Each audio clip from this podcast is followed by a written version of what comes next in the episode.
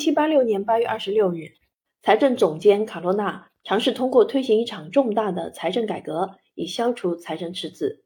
改革包括对特权阶级征税、重组农业与商业，最终形成地方本位主义。他提议征收土地特征税，无区别征收所有的土地所有税。这是一场王室革命。要知道，王室的这场资产危机。很大程度上是由于国王给英国在北美殖民地的起义者提供帮助而造成的。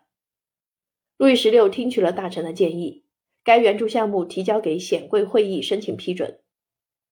玛丽·安托瓦内特很讨厌卡罗纳，因为他反对收购圣克卢城堡，并且在项链事件中没有对他表示支持，因此他站在以他的亲信图鲁兹大主教洛梅尼·德布里安为主的显贵一方。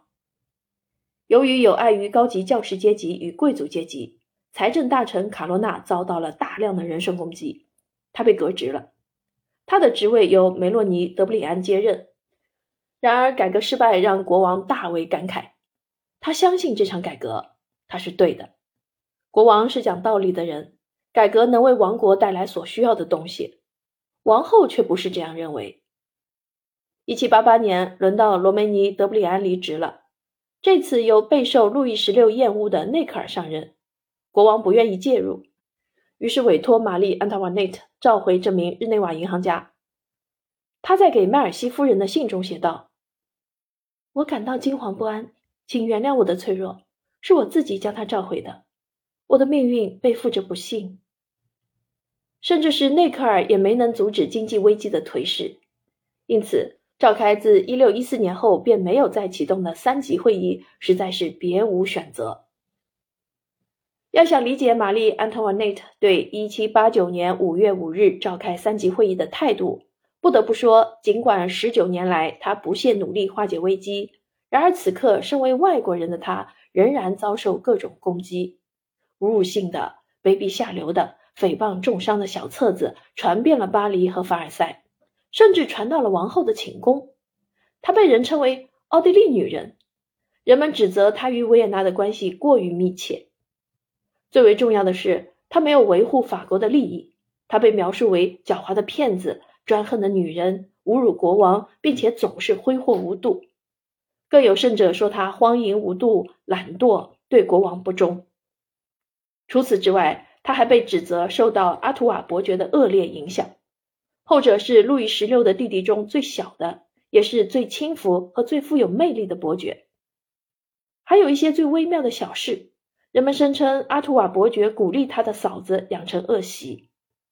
另外，国王与王后的长子，也就是王储路易约瑟夫，也濒临垂死边缘。国王心绪翻滚，玛丽安托瓦内特则将自己封闭在无法承受的焦虑之中。不堪重负的母亲还在担心另外一件事，她孩子的生命已经走到了末期。这两件事叠加，使得王后被蒙住了双眼，看不到形势的严重性。她固守骄傲，看不到追捧博马社的煽动者和叛乱者企图用主权在民取代神授君权。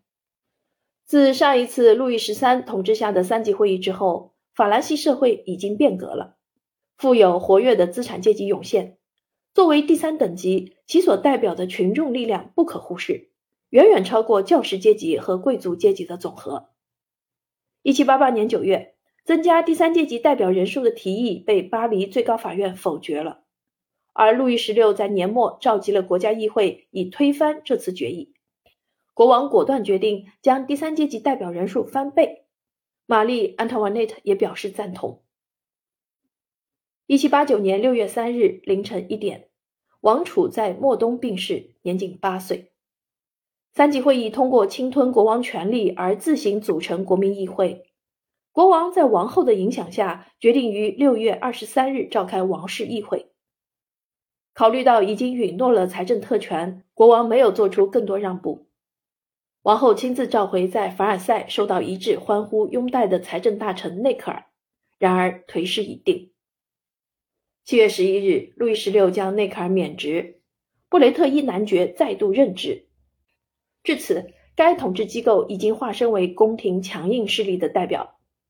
内克尔被辞退的公告，加上食物短缺的形势，顿时在巴黎激起了暴动，抢劫掠夺四起，法国卫兵弃职逃亡。七月十四日，巴士底狱被暴民攻击，守卫司令诺奈侯爵投降。巴士底狱被攻陷后，诺奈侯爵被处决，他的头被人用长矛挑起来，在全城游街示众。路易十六晚上才知道这个事件，他拒绝离开凡尔赛前往梅斯，但在事后很后悔错过了这个机会。而他的兄弟阿图瓦和波利内家族逃离了宫廷。七月十六日。法国贵族在大革命期间的流亡拉开了序幕。十七日，路易十六接受了独自一人前往美好的巴黎。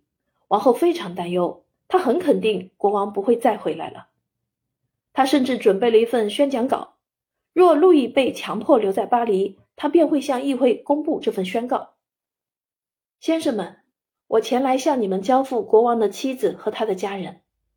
家庭在天上也必须团聚。”怎么能容忍在地上被迫分离？